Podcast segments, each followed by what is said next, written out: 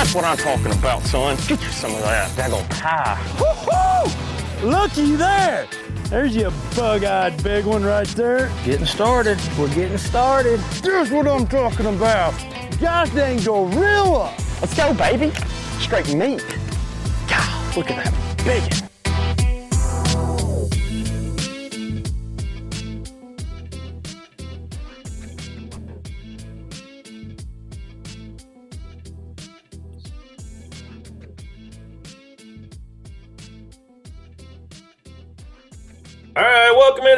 This is the BAM Pod. I'm your host, Big Ed, and today, you know, we're in this transition where we've got some really good weather. It's finally cooling off a little bit, but that does mean there's going to be some changes to our lakes. So I thought, you know what, let's go out and get a guy who, you know, if you if you fished a long time ago, there were some guys out there when you heard their name on the list that you knew they were going to be fishing in an event you got a little, you know, maybe not scared, but you got a little nervous. You're like, darn it, now I got to give up my money to this guy. You know, you know he's going to number, you know he's going to get a top 10, you know he's going to be out there. Well, this guy here has done that for his generation for sure. He is one of the top anglers in the West. He is a beast on the water. And so I thought, what a better guy to go out and get on the radio show right now talking on this podcast is going to be Mr. Ken Mah. So, Ken, welcome into the show, man. Appreciate it. Ed, thank you, man. Appreciate it. Anytime uh, I can help out and get some exposure and, and talk to all the people is a, is a good day. It's a good day. Well, you know, we I've talked about this a little bit, and, and you know, coming into this, it's it's like a breath of fresh air around here right now because we got fall is just knocking on the door we've had some rain we've had some wind we've had some cooler days finally. We're not we're out of the hundreds for a while. Um and one of the things that's going to start happening and i think that people really struggle with it is the grass is going to start dying off on a lot of our lakes. We are you know we have clear lake we've got the delta we've got a lot of lakes that are really well known for their grass. We also have a lot that are you know not known at all for grass but I think fishing grass lakes in the transition, then the fall transition, especially where you've got some grasses just dying off, some grasses just doing well. Um, this is a tough time to fish. And as a as a guy who's won a few boats here and there and won a few tournaments in the fall, um, especially on Clear Lakes and the Delta and you know all that, I figure you'd probably be a good guy and have some pretty good information to share with the the folks listening. Um, what do you what do you think about this time of year? Well, I mean, if we're starting off, we're specifically kind of talking about any lakes that that have any type of vegetation, mm-hmm. um, you know, or anything that even collects on the surface. You know, I I really like when the days get shorter, you know, and that's been going on now for, you know, about, about the last 30 days, you know, the days right. are gradually getting shorter and shorter, you know, right now, you know, you look up at seven, you know, 10 minutes to eight and it, it's, it's almost dark. You know? Yeah. So I, I actually really, really enjoy that when it gets into the fall because what happens is, is a place that like Clear Lake and Delta, for instance, you know, obviously on the Delta, the grass, that's the predominant uh, cover that is in that uh, waterway. So, so even when it dies back some, there's still a lot, and and and a lot of grass is uh, can be intimidating to people. You know, because yep. there's just miles and miles and literally like you know hundreds of hmm. miles of it. Um, so when the days start getting shorter and the and you start getting that cool morning, uh, you know, where you maybe got to put some lightweight pants on. You definitely got to wear a sweatshirt. And when that starts happening, the days getting shorter, the grass will, you know, it starts basically dissipating. It starts dying back. And um, especially between Delta and especially at Clear Lake, when that grass starts dying back, what, what I love about it is, is, is it really makes it easier as long as you do the work. You know, I never use easy and fishing in the same sentence. so uh, that's that's a thing of mine. So but it really does make it easier that as the grass kind of dissipates and there's less and less and less of it, well, the fish have less of it to get into, right? So it actually congregates them or or brings them to the remaining grass that's left. Um, you know, I, have had I've had I had a tournament at uh, Clear Lake, you know, a long while ago, where you know the it was late November, and there was just barely some short grass left. Um, it was before forward facing, and you know you had to find it with your 2D, or you had to actually, you know, what what I do a lot of times in the fall is I'll I'll have a deep diving crankbait on the deck of my boat. Okay. Even if I'm fishing like like a lot of times I'll be fishing like on the north end of Clear Lake in the fall when the water's lower, and let's say the water is anywhere from four to up to nine or even eleven feet. You know, uh, and then prior to forward facing, so I would take a deep diving crankbait, I would throw it out there intentionally to snag grass.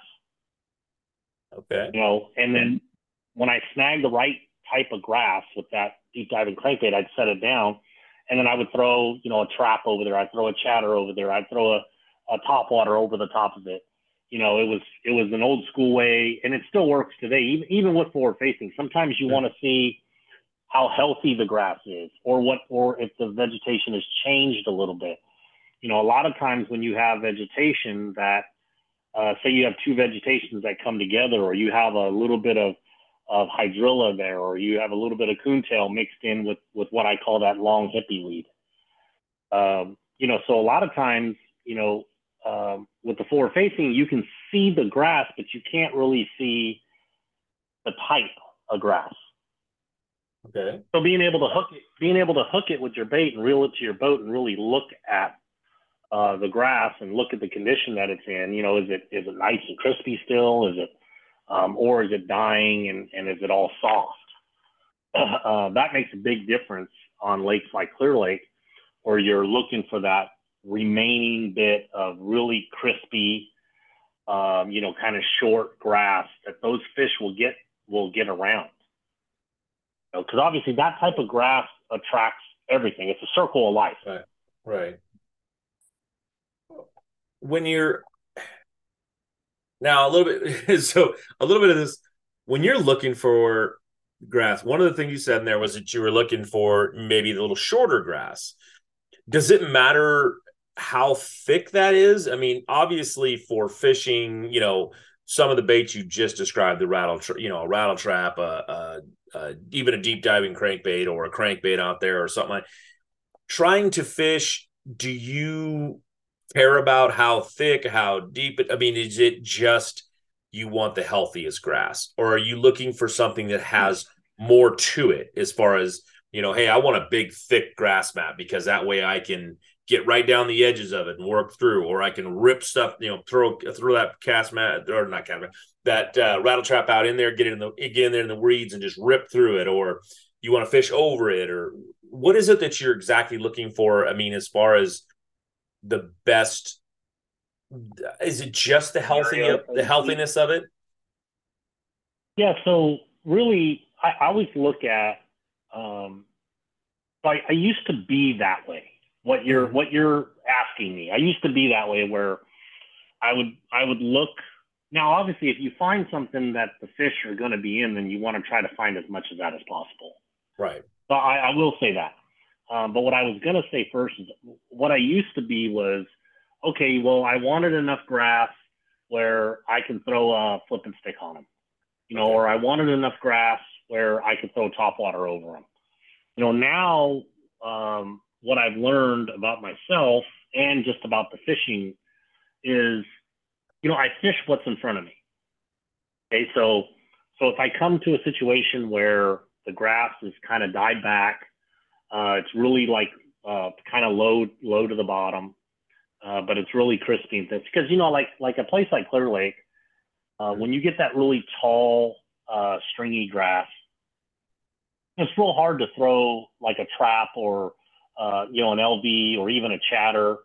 Uh, and especially a crankbait, right? Because you know you're you're reeling a, a chatter or or or a, a trap through there, and you know it gets caught, and you know it's it's hard to rip free of that six, seven, eight. Some some of that grass is 10, 11 feet long. Right. You know, so it makes it makes it uh, a, a lot of work, and there's times where it gets frustrating, right? Because you're you're constantly hooking that grass. You know, so uh, so I used to always be like, well, I want to look for this or I want to look for that. Uh, so basically, now I what I look at is if I find a pot of fish and the grass is thicker, then I just pick up the right tool to fish that grass in that situation. You okay. Know? So yeah. Yeah. So oh, no. so that that that's kind of what I look at uh, now, um, as opposed to saying, okay, I only you know like like in my early days, I was real bad at this, where all I wanted to do was have a flipping stick in my hand. Mm-hmm. Right? So if the grass was not thick enough for me to put a flipping stick on it, I didn't even bother fishing it. Hmm. And you and, know, and that's I mean, as you and, and now as you've kind of gone along, you've got a little more, you know, you've gotten a little more. I don't want to say mature through it, but your your game has gotten better or more complete. Um, both um, versatility becomes more important to you is what you're basically saying on this having making sure that you are addressing the the I get, I'm, I'm, struggling to say it. I guess the the easiest thing to do is, is instead of trying to look for one spot, is fish what's right in front of you and fish it the right way. Is that what you're saying? Yeah, yeah. And I, I guess your word versatility is close. I, I always mm-hmm. say being. I always use the term you want to fish open enough and trust yourself. Okay. You know, and and a lot of people, you know, I I've had so many lessons uh, where I have failed um, in fishing, and it was and many of those lessons were because I didn't trust myself. That's... You know, um, and and and when you have those failures, you know, like so, I'll give you an example of, of not trusting myself. You know, so, so like when you're in a tournament or you're fishing that day, and if you're fishing multiple days, what what happens is is is because of either long-term history, recent history, or or something that that maybe just happened. Um, our our your every every angler's mind is a computer that should be always computing data. Hmm. Okay, so if somebody, even if somebody tells you something and they tell you the wrong thing, um, that will hurt your computer mm. when, you, when you're fishing. That that'll that'll hurt your decisions that you make. Uh, you know, if somebody puts a premonition in your mind that that they don't they don't give you all the information. So so what happens a lot of times is like you know there was uh, there was a Lucas Oil Championship, for instance, uh, back way way back. Well, not way back, but back in 2016. Mm-hmm. And um, I had a two pound lead on Lake Mead uh, going into the last day and the wind shifted and it blew probably 20 to 25 right into my main area. Wow. And um, and I sat there and tried to force those fish. Um, ended up catching one fish, um, but I ended up forcing those fish. And what was funny, Ed, is that had I just gone around the point and got out of the wind, um, that later, I fished the U.S. Open like two months later, right around the point, which was like maybe three to 500 yards away from what I thought was my best spot. Mm-hmm. Ended up being ended up being an area twice as good mm. as I was fishing. Um, and and and I I lean back on those lessons because I didn't trust myself. I didn't trust myself to just be like, okay, hey, I found these fish. They're out here in the grass. You know, I'm throwing a trap and a and a and a chatter to them. You know, well, the wind's not the wind's not going to let me fish right here. So let me trust myself and then go around the corner and you know let me let me go win this seventy five thousand bucks. Right. And that's exactly what have ha- what would have happened. Uh, you know, because I ended up losing to Brian Smith, uh, who was a tremendous fisherman. And, you know, and I only needed like five and a half pounds to win that tournament. Wow. And I end up weighing one fish for like almost two pounds. Hmm. You know, and and it was a lesson. and and I, yeah. I mean, I could go on and on. Uh, you know, but but really, you know, going back to the original question is, you know, anglers need to fish open enough, Right. you know, and trust yourself. Oh, and and that's why that's why a lot of anglers, uh, well, I don't say a lot, but but some anglers do poorly, uh, even though let's say they've had a really good practice. A really good practice, in my opinion, ends up really hurting anglers because what you caught on Monday or Tuesday or Wednesday uh, doesn't always equate to Friday, Saturday, Sunday. Right. And then you're spending Friday, Saturday, Sunday chasing what you did Monday, Tuesday, Wednesday. Hmm. So and, you and uh, that uh, are, are, are so you mm-hmm. telling everybody to, to stop pre-fishing? I'm just I'm just kidding. But Um, um, well, well, here, no. What what I'm saying is, is I think that there are times, there are times where too much pre-fish will hurt you because hmm. the more you pre-fish and the more prior success that you've had, right. okay, the more the usually the more locked in you get. Okay, and then so when it changes on Friday or Saturday, Yeah. right, which it will Right. change. Okay, when it changes, you're going to be slower to adapt because you, Yeah. you have pre-fished for ten days and you've had eight days of great success throwing this bait, right? So, Right. so that that data clouds your judgment, right? And then when it clouds your judgment, you're slow to change. And then when you're slow to change, you also don't trust yourself enough to change at that moment because you get too locked in. Bass U, folks. Information is pouring over. If you want to learn more about every lake, how to fish shallow, deep, in between, skipping docks and rocks and cranking, slow wiggling, chatter, smattering, you get it at Bass U. We got the best of the best. If somebody's ever caught a bass on something and perfected the technique, we got you covered. Get on Bass U TV, check it out, sign up, be a member, be part of it, folks. Keep learning. I'm Gerald Swindle. Subscribe to Bass U. Yeah.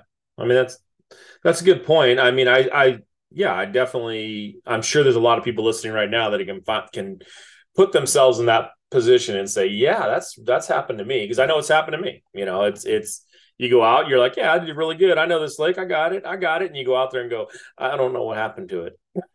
it Oh, went it- away. It I went mean, away. I would say I would say that what I what we just talked about Mhm.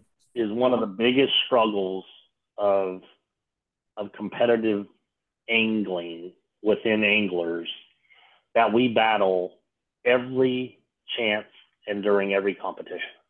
Yeah.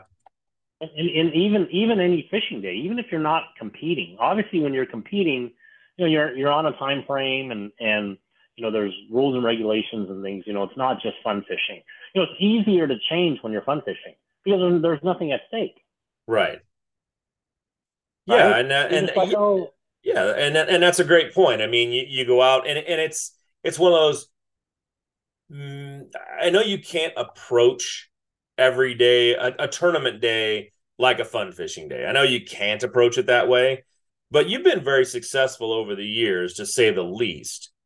Is that something that you try to put in your head when you're going out? Is that you know what I need to treat this just like it's any other day? I'm going out to catch fish. I'm going out to just read the water, let the fish tell me what I'm going to do, and and go from there. Yeah, so what's helped me the most, um, you know, fishing the uh, prior defunct uh, Apex Right. uh, event where there was no practice and there was a 30 day off limits and no information rule. Um, that has taught me to uh, fish in that moment and to trust myself because you don't have any, you don't have any other choice Right. there's, there's no choice, right? Because you can't practice. You don't know, you know, obviously what happens on day one, you build on that to day two and then hopefully to day three. Um, you know, it's just like like when I won at Arlington on the Columbia River uh, in the John Day pool. You know, the first day I weighed like 14 pounds and I was happy with that. Mhm. But each day you know, and I, and I don't know that body of water. You know, I have like, including the three competition days, I've had five days on that uh, part of that waterway my entire life. Hmm. Right. So there were no really preconceived notions, and each day I got better each day. You know, the first day I weighed 14 and change. The second day I weighed like 2150, and then the third day I weighed almost 22 pounds. Wow. You know, and and and that's what happens when you're when you are well, I'll say forced when you're forced to to fish in the moment and and and just take what's ha- what's unfolding. You know, I ended up winning that tournament on a uh, frog and a topwater bait. Uh, I had no idea I was even going to throw a frog until the end of the second day. Oh, okay. And that's how that's how crazy it is. You know, I had I had a frog tied on, I had a topwater bait tied on, you know, but you have a lot of stuff tied on when you're fishing um, uh, those apex events because you don't know what's going to happen. Right. Um, so so but but you're open. You know, you're kind of looking at stuff, um, and then you're you're you're waiting for stuff to unfold. And as stuff unfolds, you know, like on day two, for instance, um, I had a I had a one ounce uh, punching rig tied up. It was in my rod locker. Mm. You know, I pull up to a I pull up to a tule to a tule patch on the Columbia. Like I said, little to no prior experience, and I'm like, man, that looks really good for for a one ouncer right? So I, I literally put my power poles down. This is on day two. I put my power poles down. I dig a, a one ounce uh, rod out, and on my third flip, I catch a five and a quarter. Hmm. Okay. For the next two and a half hours, what do you think I did? I'm guessing you probably looked I for punching places. I went to go flip everything that looked like that for the next two hours. yeah. Never, ever, ever got another bite the rest of the tournament. Hmm. Pro- probably not the yeah, and and then and I'm guessing that that's what you're what you're saying right now is that yes, in that moment you were open and yes, you looked at that and said that I should catch those fish there, but at the same time you then shut your mind off and said this is what it's going to do to catch fish. This is what it's going to do to win this thing, even though that Yeah, was and- just and- not the case. Right, and people people should be able to relate to that because you know there's somebody listening right now that throws the same color trap, the same color crankbait. Right. Um, they throw it, you know, or the same LV or whatever, whatever lake they're on, or the same topwater bait, and they get into what I call a rut. I think, you know, that that's one of the things. That's something that I put um, on my dash every year. Is I said uh, I put on there you know, I put a couple of things on there, but the last thing I put is get out of your rut. Yeah. Okay? Because we're, we all get into a rut. Right now, I'm not saying you can go out there and just throw your, you know, open your tackle box and just tie on a hundred things, you know, uh, because that's easy to easy to say, harder to do.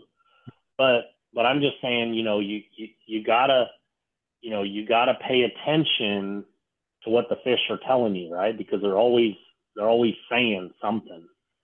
Um, so, but yeah, that was a that was my example of of you know again of trusting yourself in that moment. Um, you know, because again, going back to the original thing, Yeah. it, it it's easy not to.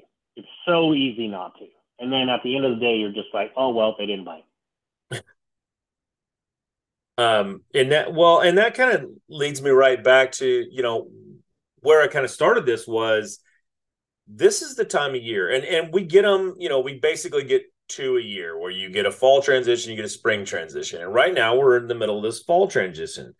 You know, like I said, grass is dying, things are changing, tules are be you know coming, they're not growing as fast as they were. It's starting to cool down, days are getting shorter.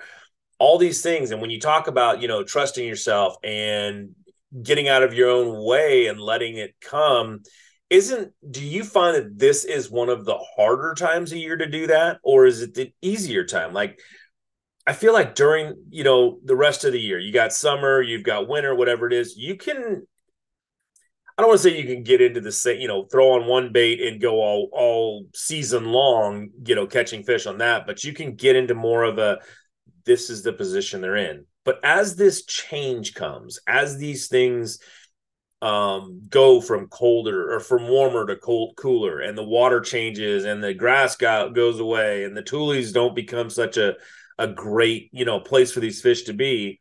Do you find this to be an easier time, a harder time, because you're just looking for very specifics?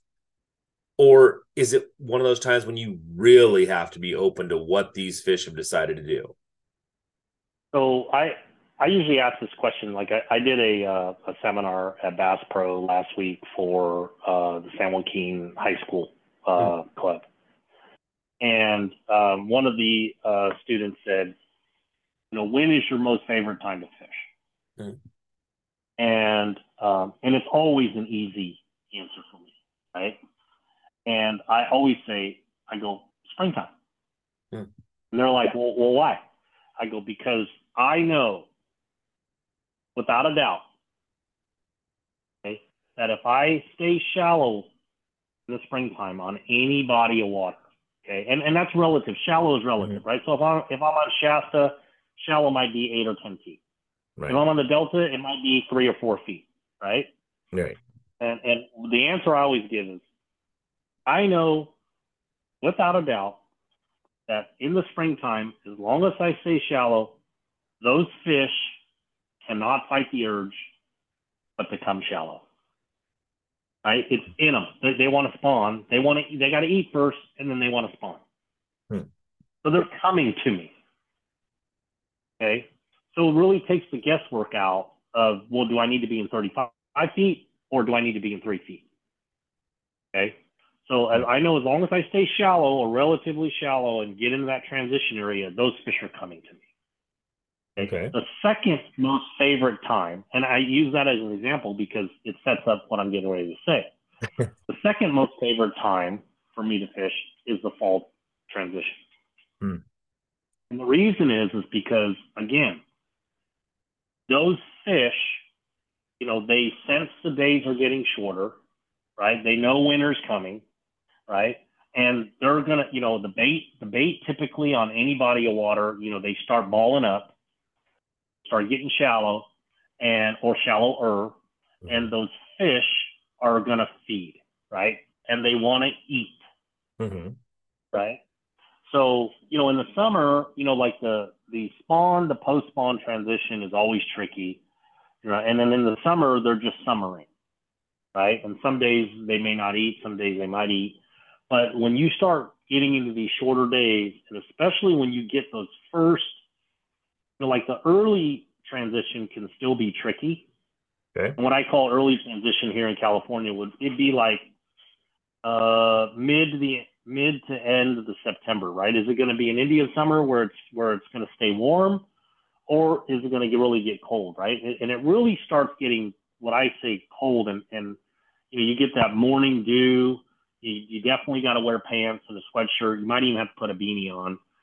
Um, you know, when when that coldness starts happening in um, usually a week, yeah, or week week and a half before Halloween, right? Right. And when that happens, and that cold snap really where where we get two, three, you know, four days of cold, cool weather and short days, that's what really triggers and pushes those fish into that transition and and in my opinion, that's when they bite like gangbusters. Okay. You know, that's when you you can really you know throw like a chrome and blue trap or you know a ghost minnow LV, you know a lot of shad pattern uh, type of vibrating jigs, you know, and right. you can still catch some really really big ones on top water. especially like a walking bait Right. Um, you know, I've caught them. I've caught them on you know creeping a buzz bait all the way into November. Hmm. You know, stuff like stuff like that. I mean, it's just it's it's a really a fun time uh, to fish. You know, like uh, like if you ask most people at Clear Lake, you know, is is the end of September uh, more fun or is the end of October more fun? And most people will say the end of October. Yeah, as you really get into those cooler days and yeah, you get in those cooler days, those short months, and then they, you know, they start they start uh, balling up that bait, you know, and then they start blowing them on the seawalls and and on the shallow docks and and all that other stuff, right? They just they they really really get to what I say they really get to mowing stuff, you know, and they're just gorge, you know, they're just gorging, you know, they're you you catch one and it's so fat, it's freaky. yeah.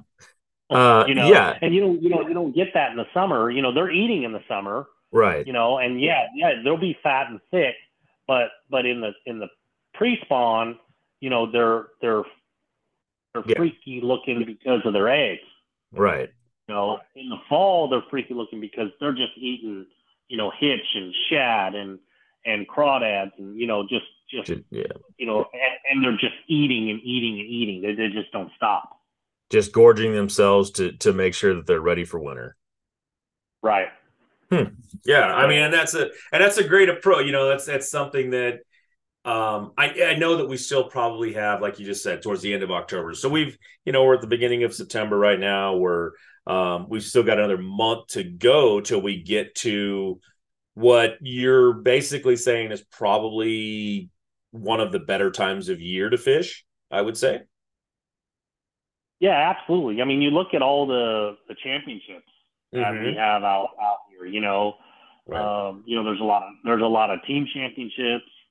Uh, historically, you know, there's been a lot of uh, pro am uh, championships that that also happen in the fall in October and November.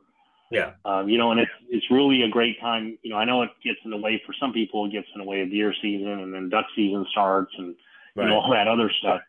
But uh, but the fishing is really really uh, good.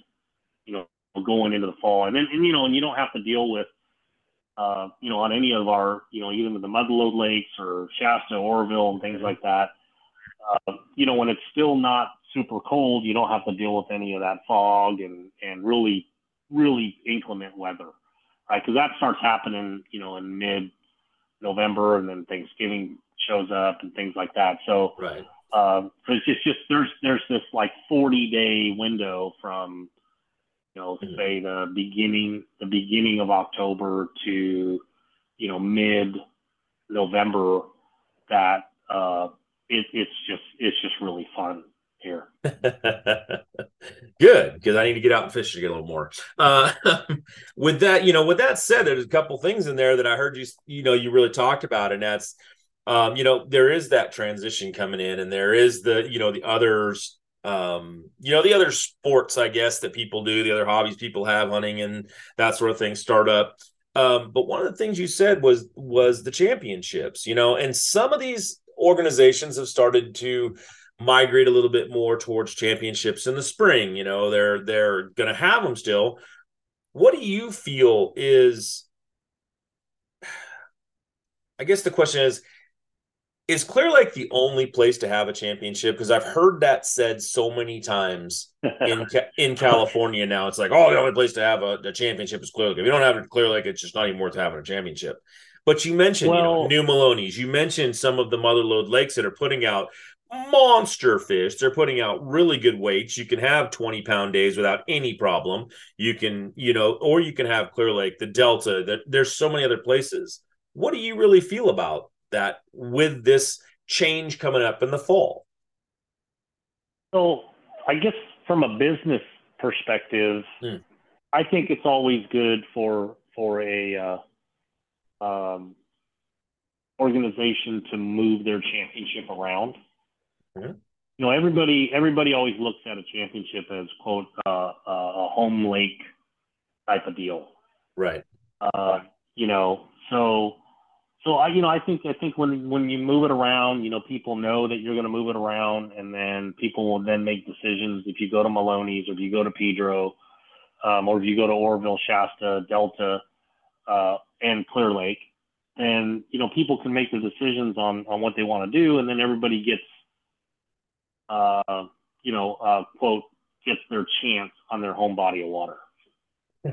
Uh, Okay. but, but, but to answer your question, you know, the, the thing about Clear Lake, wh- why Clear Lake is really special Mhm. um, is it, it fishes so diverse. You know, it's, it's a lake that, you know, it's a lake that, you know, if you're used to fishing deep and you like having light line and a spinner rod in your hand, uh, you could go there uh, almost year round, but you could, you know, especially in the fall, you could go there, you know, September through November, and you can fish your strengths, and and and it's a lake that you can win um, finesse fishing. Right. Because it's been done. You know, the same thing goes for, you know, if you want to go there and stay shallow and you want to power them uh, the whole tournament, you know, you can win, you know, throwing top water. You can win with a flipping stick. You know, you can win square billing. You can win chatterbaiting. You can you can win deep cranking. Uh, you know, you can win throwing a football head jig.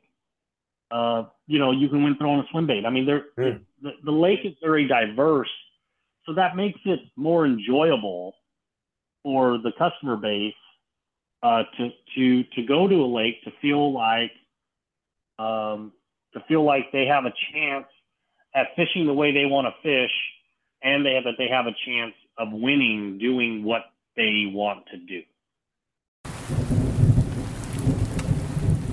For nearly 100 years, Grundens has built gear you can trust to keep you fishing no matter the weather conditions.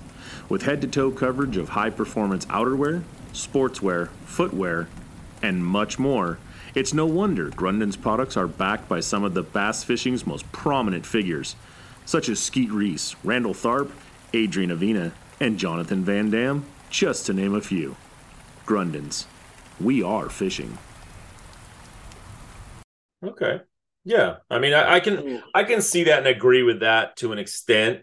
Um, but to bring up something that enough, you know, and and I I don't know how you feel about this, but I, you know, I talked to Randy Howell earlier this year, and he was going to be fishing on Guntersville, a lake he lives right on, you know, Right. and there's always been this big stigma. And you said something, and you know, my home water, I can fish my home water. But people lose on their home water time after time after time after time. So if you feel like that, are you are you stating more? But then you said, you know, then you said everything else, and it's kind of like, so is it people have the opportunity with Clear Lake to take a waterway that's maybe not their home water, but treat it like their home water because it is so diverse? So, uh, two things there. First thing I want to address is winning on your home lake, any multi-day event. You know, especially you know, it's hard Right. to win any two-day event. It's hard to win any two-day event. It's even harder to win any three-day event. Um, and then, and then even harder when you know it's in a, a pro-am format where you have to catch, where you have to weigh your own fish. Right. Okay. Um, the the weight and that I would say the 1100 pound gorilla that is on your shoulders when you're fishing your your home water Right. um, is you know that hometown curse. Yep. Uh, it's real. It's real. You know, um, I think it's one of the hardest things to do in competitive fishing Yeah. you know, uh, is is to win on your quote home body of water, and and it goes back to what I talked about earlier, you know, 15 minutes ago, where there's so much history, there's so much going through your mind. Um, there's there was there's been so many successes and so many intricacies that are logged in your computer, and it's hard to let go of all that data in your moment. Um, and, and and that's really what it comes down to is that you're trying to force something that you've had a decade or three decades of success doing um, on that day. And on that day, that's not what they're on. Right. You know, so um, so yeah, I, I I- think that that that is real. You know, um, you know, like something something for me personally. You know, and people may not people may not realize this. You know, um, obviously I'm known for the Delta being my home water, Right. and um, I can't tell you how many uh, majors where you know I've have finished anything but first. you know, my entire career. Right. And and and really in 2021 when I won the uh, the Wild West Championship, Yeah. um, that was the. Now I had one other smaller, uh, like two day events and things like that. But like I said, when you when you're looking at a three day event or longer, where you have to catch the fish, you know, you have to catch all 15 fish by yourself. That's one of the just one of the hardest things to do. Hmm. Um, in competitive, it, you know, Right. competitive fishing. And uh, you know, so so think about it. In 2021, which was only three years ago in two months, Right. that was the first major that I had won on that body of water in like three decades. Wow. Right. Nobody knows that because they just assume, you know, because I've had, I've had, I have gratefully have had a lot of success on that body of water. Right. Right. But, but, but quietly, me and a handful of my friends, that weight was so heavy, you know, and, and when I finally won that one, what I would call a major, that body of water, that weight was lifted off of me. Hmm. You know, like prior to that, you think about it. So I'm known as a Delta person. Okay, so prior Right. to that, that win, um, I had won majors on. I had won two majors on Clear Lake, one on Oroville, uh, one at Arlington, one at the After Bay, one at Berryessa. Um, trying to think.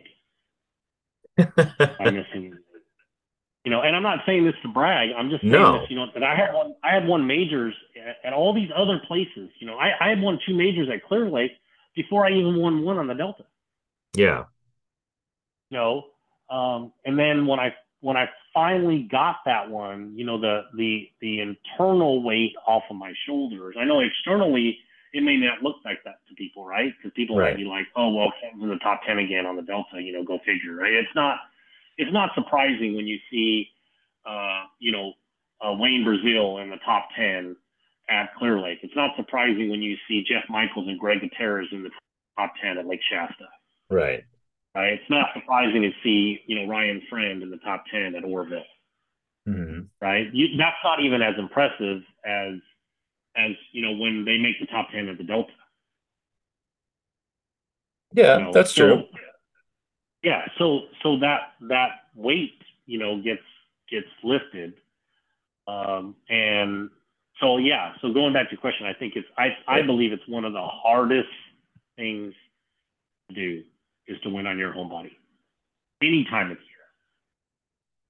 Yeah, and and that's and that's what I was was questioning when you're you know you're talking about that and you're you know like I said with this with this time of year that you're fishing it yes it's it's are the fish biting better? Obviously. I mean that's what you were just talking about is this is a great time of year in the next but in the next 30 days get on the water and start fishing because this is going to be one of those really good times to be out there and catch a lot of good fish. Um Yeah. but with the championships coming up and so many of them focused on Clear Lake and the way you presented it was that it's such a diverse lake and such a lake that I feel like what what I took from what you said was that it is a one of those lakes that the reason they have it there and the reason it is considered one of the top championship lakes is because of how diverse it is, especially this time of year where you can like you said, you want to throw a swim bait, throw a swim bait. You want to throw a drop shot, throw a drop shot. You want to drag around a shaky head, you know, or a, you know whatever, do it because it, the fish will cooperate and will eat. And you can take a lake that is nothing like your home lake. Like it's not a Shasta, it's not an Oroville, it's not a you know New Melones. There's there's no grass in those lakes that you you know to to really think about. Um, and you can change it into and and still treat that lake like one of those lakes that you would consider your home lake. And I'm that's what I kind of took from what you said. And I think that kind of explains why so many have championships there. Bass Angler Magazine is your guide to better bass fishing. Bass Angler is dedicated to helping you catch more and bigger bass no matter what time of year or where you live. This is not your ordinary fishing magazine. Every issue is jam packed with 30 plus articles from the world's best bass anglers. Bass Angler Magazine is available at bassanglermag.com Tackle Warehouse, Bass Pro Shops, Cabela's, Gander Mountain, Walmart, and better tackle shops everywhere. Bass Angler also makes a great gift for any angler. Get Bass Angler today and start catching more bass tomorrow. Visit bassanglermag.com or your favorite tackle shop. This is not your ordinary fishing magazine. bassanglermag.com. Yeah, hundred percent. That's exactly what I'm saying. Is that you know, like like if you know if your strong suit is like I said, fishing deep, or your strong suit is fishing shallow, or or you want a deep crank, you want a shallow crank, you know, whatever your strength is, just about, I would say, you know, no matter where you're from, whatever your strength is, it's the type of lake where you could show up, you know, in the fall, you can you can start off and primarily fish your strength. Um, and you can absolutely wax everybody that weekend. Okay. Doing, doing what you like to do, you know, because it's like, it's, it's, it, the lake is almost like, I'd say there's like three, probably four diversities in that lake. Hmm. You know, and and what I mean by that is, you know, you have like Cache Creek and Rodman, right? So if you're Right. if you like to fish, if you like to fish kind of river, delta, a little bit of current type of stuff, um, you can go into those two sloughs and you can get away from everybody, right? Then you got the north end, which is predominantly shallower, a lot of docks, a lot more grass grows. Uh, there's a lot more tules up on the north end, right? So that that's like a second diversity. Right. You know, then you go into mid lake. You go into mid lake where uh, the rock piles start. Uh, there's still some grass mixed in, still some tules, um, still some flats and grass, right? And then and then the the fourth diversity is once you get like into the narrows and down into the south end, a lot less grass grows. The the water the water is a, is deeper in that part of the lake. Uh, a lot of deeper docks. Um, you know, a lot of deep rocks where you know you can throw a crankbait and never catch a piece of grass. You know, and you can throw topwater down there around those docks. You can, you know, you I mean you could throw a, a rigs on that lake and win. Yeah. You know, so so really when I look at Clear Lake, you know, it's almost like there's four diversities or four different lakes all wrapped into one lake. Like like in the fall, Yeah. you're not gonna, you're not going to take a deep diving crankbait and come to the delta and be competitive. Right. you you it's just you're not. You know, it's just like same thing with a drop shot, right? You know, you're not Yeah. going to throw around a drop shot in the fall on the delta and be competitive. Now, could it happen on a weekend? Yeah, it could happen, right? Because you know, like the delta still got them, right? It's still like right now, it's still taking 17 to to 20 and a half pounds, uh, you know, to win team tournaments. Wow. You know, so so any lake that that has them like that, uh, you know, you put two and three magical, you know, the right days together, and it can still happen. That that's what's great about those, you know, lakes. Mhm. Conversely, even though I I always go to the Motherlode Lakes, uh, Shasta and Clear Lake, I always always go to those lakes with a flipping stick in my boat Yeah. right? Because you never know when you come up to a piece of wood or or or some laydowns and things like that.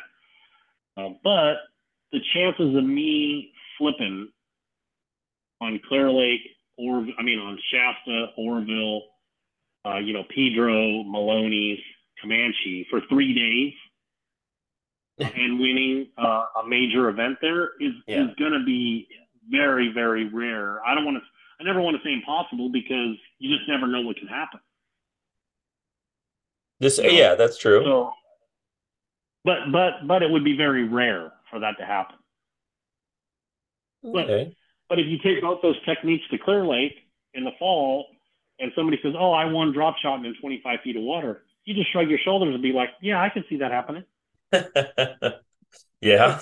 And and and if I say, "Oh yeah, I won flipping in a foot of water," you'd be shrug your shoulders and be like, "Yeah, I can see that happening." Hmm. You know. But if I tell you I won in a foot of water flipping on Lake Shasta for three days, you'd call me a liar, Of course. right? You'd be like, "No way, no way that happened." but you've done it, right? um, I've tried it. I've definitely tried it. Yeah. um, you know, and that's as we get in here, you've mentioned a few things here bait wise that I'm I'm pretty intrigued by, but is this a gr- I don't want to say great. I mean, I think we feel like summer's always been, you know, that quote unquote best time for topwater. But you mentioned topwater a lot during this. Is the fall a group? Uh, I want to say good, but I want to say great. Is it a great time to go out and fish for um, topwater fish, looking for that bigger bite? It it really is, you know, and and I think the the issue that people uh, the number one thing is that they don't stick with it. You know, when when I say throw topwater mm-hmm. um, on any of those lakes, Shasta, Oroville, you know, all the motherlode lakes, and especially Delta Clear Lake. You know, um, you know, people always tell me like, "Oh, I threw top water. I threw topwater." I'm like, "Well, how long did you throw it?" Well, I threw it for the first hour. Okay, so in an eight-hour day, you threw it at eight of the day. Nice. And, and and as you get later in the year, later and later, uh, it takes more dedication to really throw a top water. You know, like like if I tell you I threw anything, yeah, in a tournament, like an eight hour tournament, if I said, well, you know, man, what'd you catch on? And well, you know, I primarily caught them, you know, uh, you know, on a trap, mm-hmm. but I caught two on a top water, and I, I mean, I threw the snot out of it, right? That yeah. that means I that means if, if I told you I threw a certain bait right. hard, in my in my estimation, I'm telling you, I threw it anywhere from four to six hours. Hmm. And I may throw it for four to six hours for one to hopefully three of the right bites. Okay. Right? It takes that type of dedication. You know. Now, of course, you might have magical days. Right. Um, but but as the days get shorter, the water gets cooler. Um, you don't get as the quantity of bites really diminishes, but the quality of bites then go up, increases. Right. And you know, that's so and and, yeah, well, and what I was gonna say is, you know, and that's a great point because I think as these days get going, and a lot of people, and I'm not, you know, there's always the top ten that's there, and they understand what you're talking about, and the way that they will approach, the way they will attack a lake, and understand that, you know what, I may only get five bites today or six. I might not have one of those summer days where I catch 35 or 40 fish in this this time of year, but the five that I got were all three plus to five pounders. And that's what it right. took, you know, that's what you're going to be on, depending on what body of water you're on. I mean, if you're catching three pounders at, you know, Clear Lake, you're probably not going to be in the top 10, but, um, you know, but if you catch five, you know, five, five pounders, you are, you know, you'll be, you'll be right there. Uh, but it's one of those things that this time of year, giving up the amount of, t- of, of the amount of time that you just talked about four hours, five hours to one specific bait, uh, a Zara spook, uh, a whopper popper, a, a buzz bait, something like that. And all of those, you know, right. imitate imitating shad, imitating fish. That's what you're talking about with what it's going to take. And I and I know that you can't predict or tell people how to win. You've been doing it yourself for a long time, and you know you can't tell people how to win. You can point them in the right direction, but they have to do the work. But to give that much dedication, do you really feel like that's what it takes to win these tournaments? Well, yeah, I mean, there's always a level of risk, you mm-hmm. know, and and and what people have to fight is, you know, I th- there's always two ways to get there. Let's say, you know, let's right. say you have a target weight of, of 18 pounds a day. You know, well, if you go out and you're doing whatever, you're you're, you're doing you know something you enjoy doing. And let's say you catch five really nice ones, and you have 16 pounds, and it's you know eight eight o'clock in the morning. Well, right. then it should be a lot easier for you to pick up a top water and throw it for the next four hours, if that's what you feel is going to produce that difference maker. Right. Okay. Um, the other way of getting there is um, you know, and, I always use, you know, I, am a lot this way, but I always use Nick Savucci. You know, he's a really good friend of mine. I always use him as, mm-hmm. the, as the epitome of, you know, Nick, um, you know, in my opinion, one of the best topwater anglers that we have in our entire region. Hmm. You know, uh, it's something he just enjoys and loves, genuinely loves doing. What you know, and and when we're saying he'll do it for eight hours and he'll get five bites, and they're all and if they're as long as they're the right ones, that's what he'll do. Yeah. You know, um, and like when he won the U.S. Open, for example, you know, uh, I remember talking to him. It was like 1.30 with a three o'clock weigh-in. He had like three fish. You know, and he's oh. still throwing top water. And he started throwing top water at 6.30 in the morning. Hmm. Right. So a lot of times it takes that type of dedication, but it's also the fearlessness of, okay, well, I can weigh three fish today. Yeah. And he's a hundred percent okay with it you know. So I think I think that's a great word to use the the fearlessness of it all because in this in this tournament stuff and this uh, the way you're going out there is you can't have that in the back of your head that I've, I've got to catch five. I mean, you do, but you you know you do have to catch five most of the time. I mean, you're probably not going to win or cash a check on a consistent basis if you're only catching two or three. But you know, to go at that knowing that hey, I can catch three fish today and I'm okay with it. I don't like it, but it's maybe all I catch. And I'm risking the amount of money I put down for whatever to go at this. Um, I feel like that's something that, you know, a lot of guys um, forget about or d- aren't willing to do. It's like I've got to keep catching fish, and I see that. And I and I talked to Ishman Earl about this one time, and he said that too. He said it's so hard to get people to put that one little bait that they're catching two pounders on consistently down and go, you can't win with those. You have to catch something else. You have to change yeah. and do something else. You have to, like you said, you got to pick up the top water. You got to pick up something that's going to produce that better fish.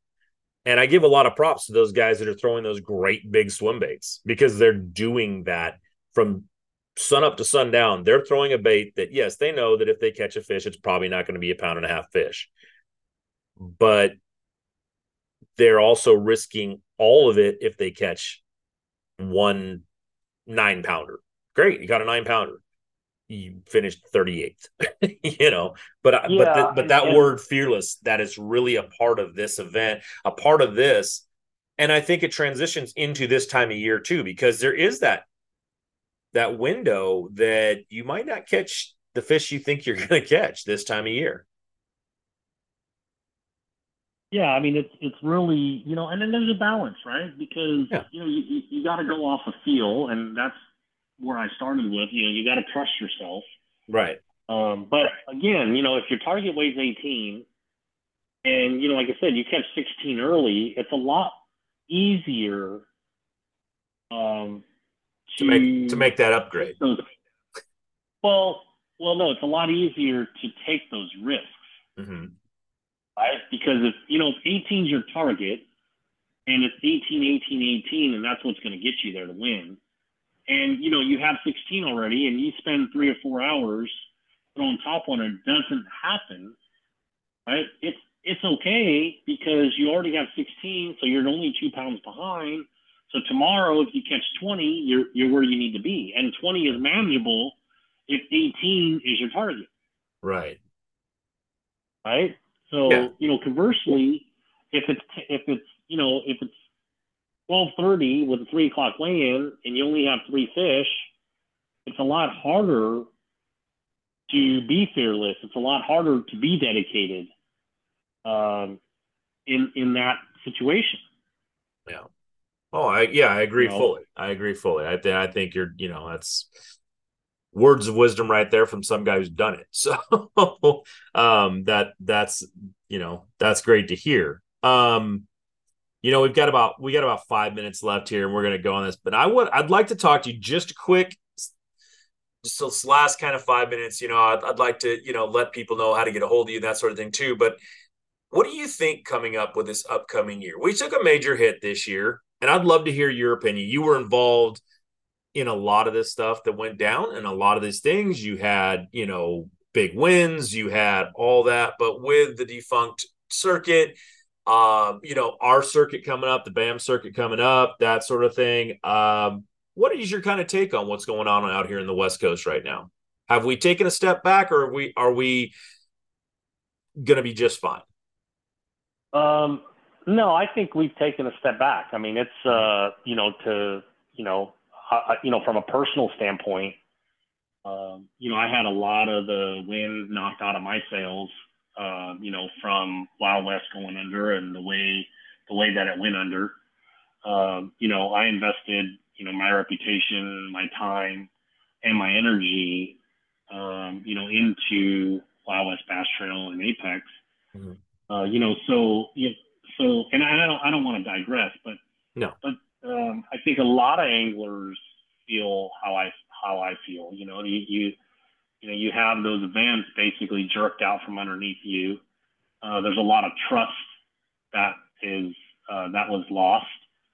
Um, you know, and and with that, there's a lot of cautiousness that comes from all the anglers involved, but there's also cautiousness from anglers who are on the sidelines who are considering fishing.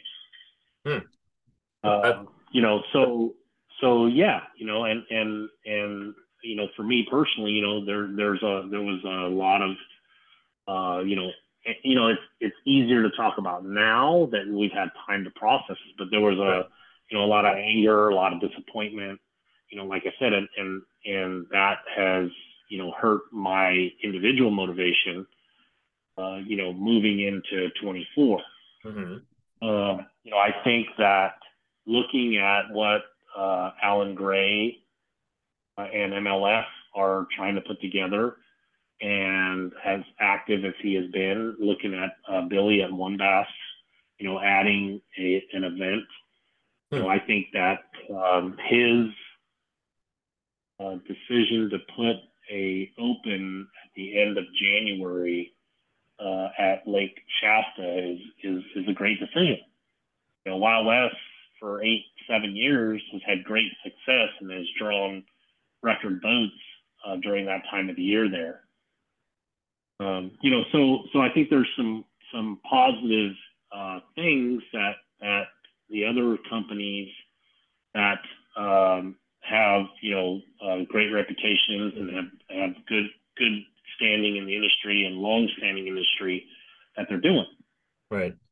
Uh, then you know that brings us to Mark and BAM. You know, uh, with with Mark, you know, Mark has always had you know he's had the magazine I think or uh, you know the calendar slash magazine I right. think for 17 years I believe.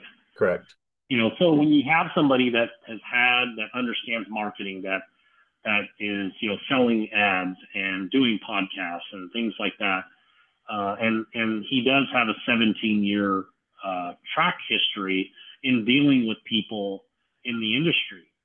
Uh, I think that that positions him in a very unique way to parlay those relationships mm-hmm. uh, into the trail. You know, I think that that if anybody uh, was going to pick up the pieces um, he was definitely one of the people that were uh, in the industry that could pick up some of those pieces and um, you know and, and and as an angler and now a business owner he can look at it uniquely and say okay i didn't like the way how this stuff was going right right so so i'm going to change it you know uh, you know i always think you know i, I look at, at a lot of the social media things that he's been putting out you know, and and again, I don't want to go down this rabbit hole, but it, it amazes me how how critical and negative some people are. I mean, there's a lot of people that are positive. Yeah, and, and they're chomping at the bit to fish. It also amazes me, you know, how uh, pessimistic and sometimes negative people are. And I stopped to think about this, and I, and I said this to a couple of anglers. I'm like, this man has laid out on the outside looking in, up to a few hundred thousand dollars. Mm-hmm. Right? I mean, he's bought equipment. You know, he's he's putting together staff, um, the marketing, the graphics, uh, you know, uh, the the the wraps, you know, just wrapping Right. everything, you know, uh, just the whole bit. You know, he hired you as the MC. You know, I mean that Mhm. that's not free. It's not. You know, so so here it is. This this this man has laid out, you know, at least a hundred to two. I don't know, at least a hundred to two or three hundred thousand dollars. right. Hasn't even collected a dime yet. You think about that. Hasn't even collected a dime of any angler's money yet. Um, and he and he's working his tail off um, to bring something uh, that's that's needed in our industry, right? I mean, there Right. there was a there's a vacuum and a void left by Wild West Bass Trail, and especially the Pro Tour. You know, if if nothing else, Apex showed our region that something like that is needed in our region. I believe that. Yeah. Yeah. Yeah. So, um, but you know, me, you know, to answer your question, you know, I'm, I'm, I'm, you know, where I'm at, uh, being kind of personally uh, hurt and the sin, the wind being taken out of my sails. yeah. You know, I'm cautiously, I'm cautiously optimistic. Um, I love where his mind's at. I love where his motivation's at hmm um, you know, and I and I've you know known Mark for over 20 years, and I I trust him as a person. Yeah.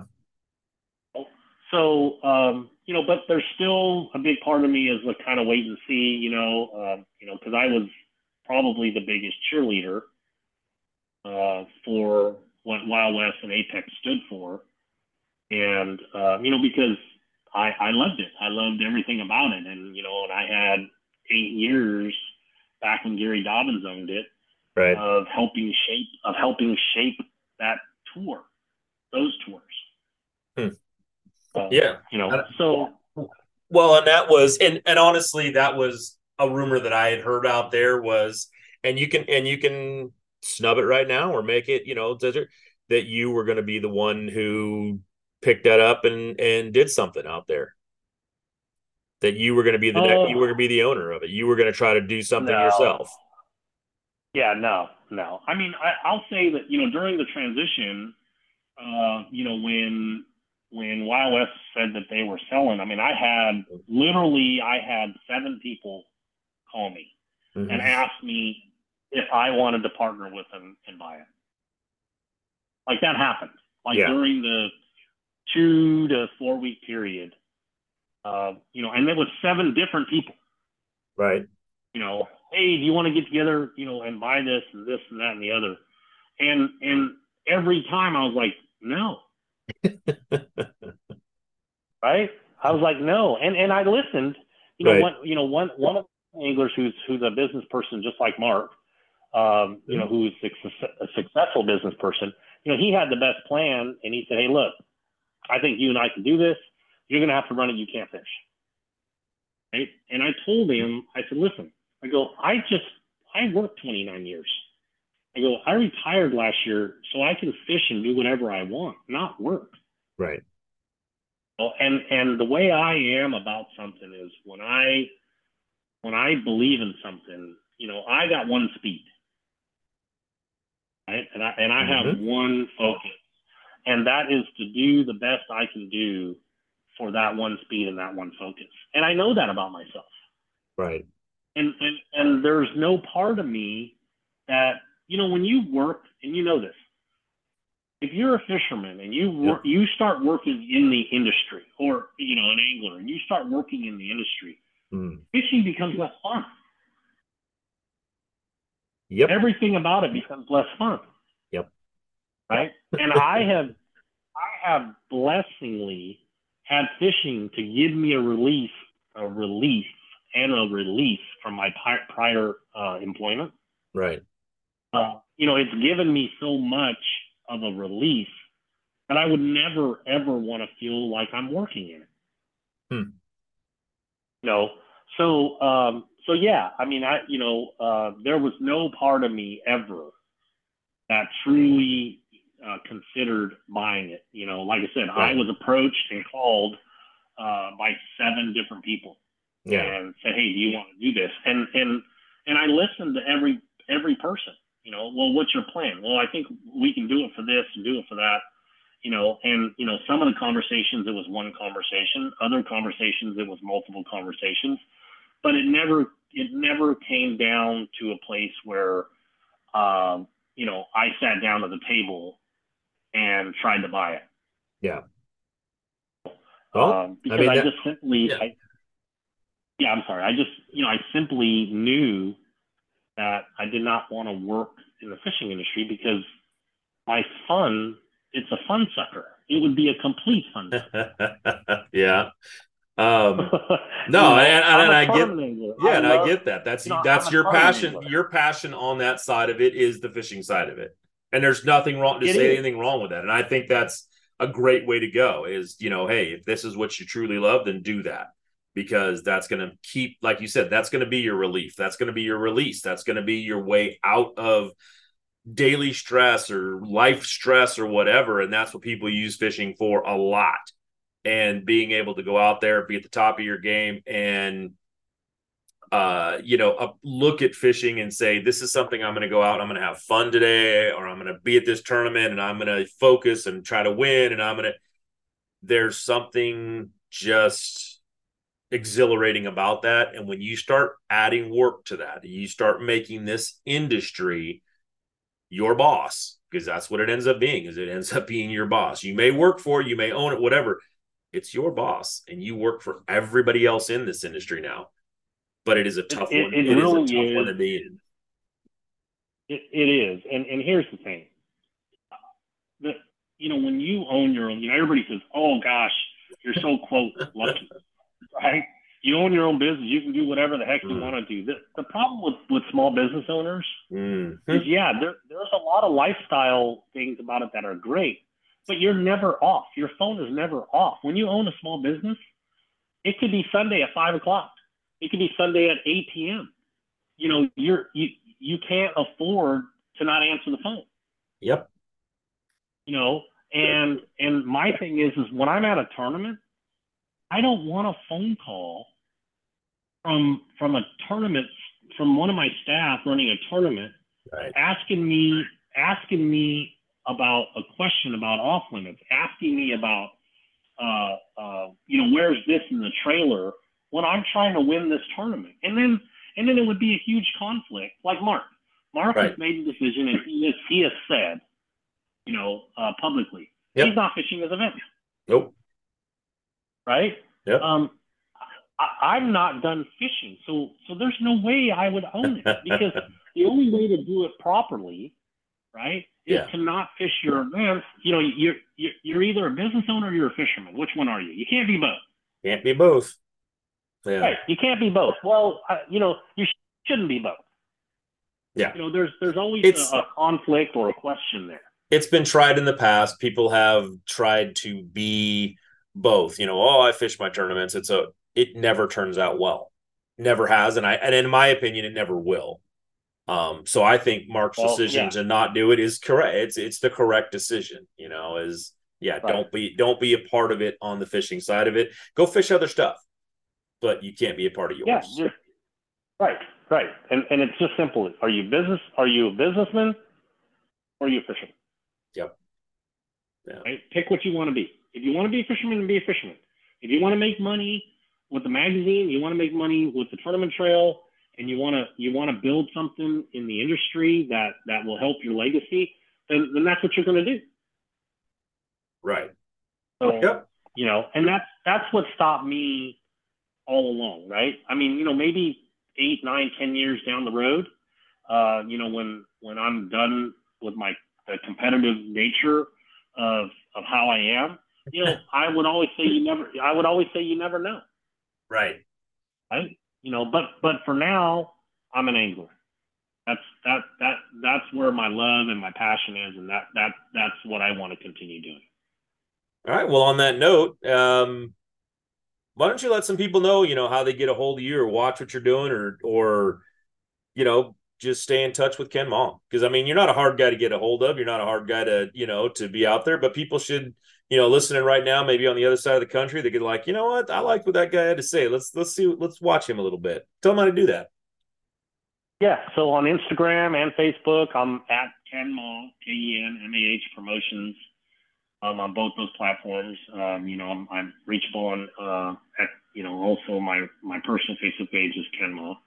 So people can reach out to me that way on social media, and I'm always active. And you know, I just I, I love being a part of the industry. Um, you know, and no matter what happens, you know, yeah. uh, you know that's that's part of the industry and part of the joy that nothing, no one, or no uh, circumstance will will ever get taken away from me or, or out of me. Uh, you know, it's just something I enjoy, uh, genuinely enjoy. All right, man. Well, thanks again. Um, you know, this is that this is that important time of year, I think, and you you know you really nailed it here on on you know it's going to get good in another month or so as it as it goes, and um, I just really appreciate you coming on tonight and you know sharing your info. You're definitely one of the top guys out here in the West. You've been that way for a while now. I think you took the reins away from some of the the old school guys, and um, you know you're you're definitely going to be the legend out here for a long time. And I appreciate you coming on and doing this, man. Blessed. Thank you very much. Thank you for the opportunity. Yeah. All right. Well, hey guys, thanks for tuning in. I hope you enjoyed it. I hope you learned a lot. And you know, um, tune back in because in a couple weeks we're gonna have another great angler on here, and uh, we'll go from there. So, thanks for tuning in.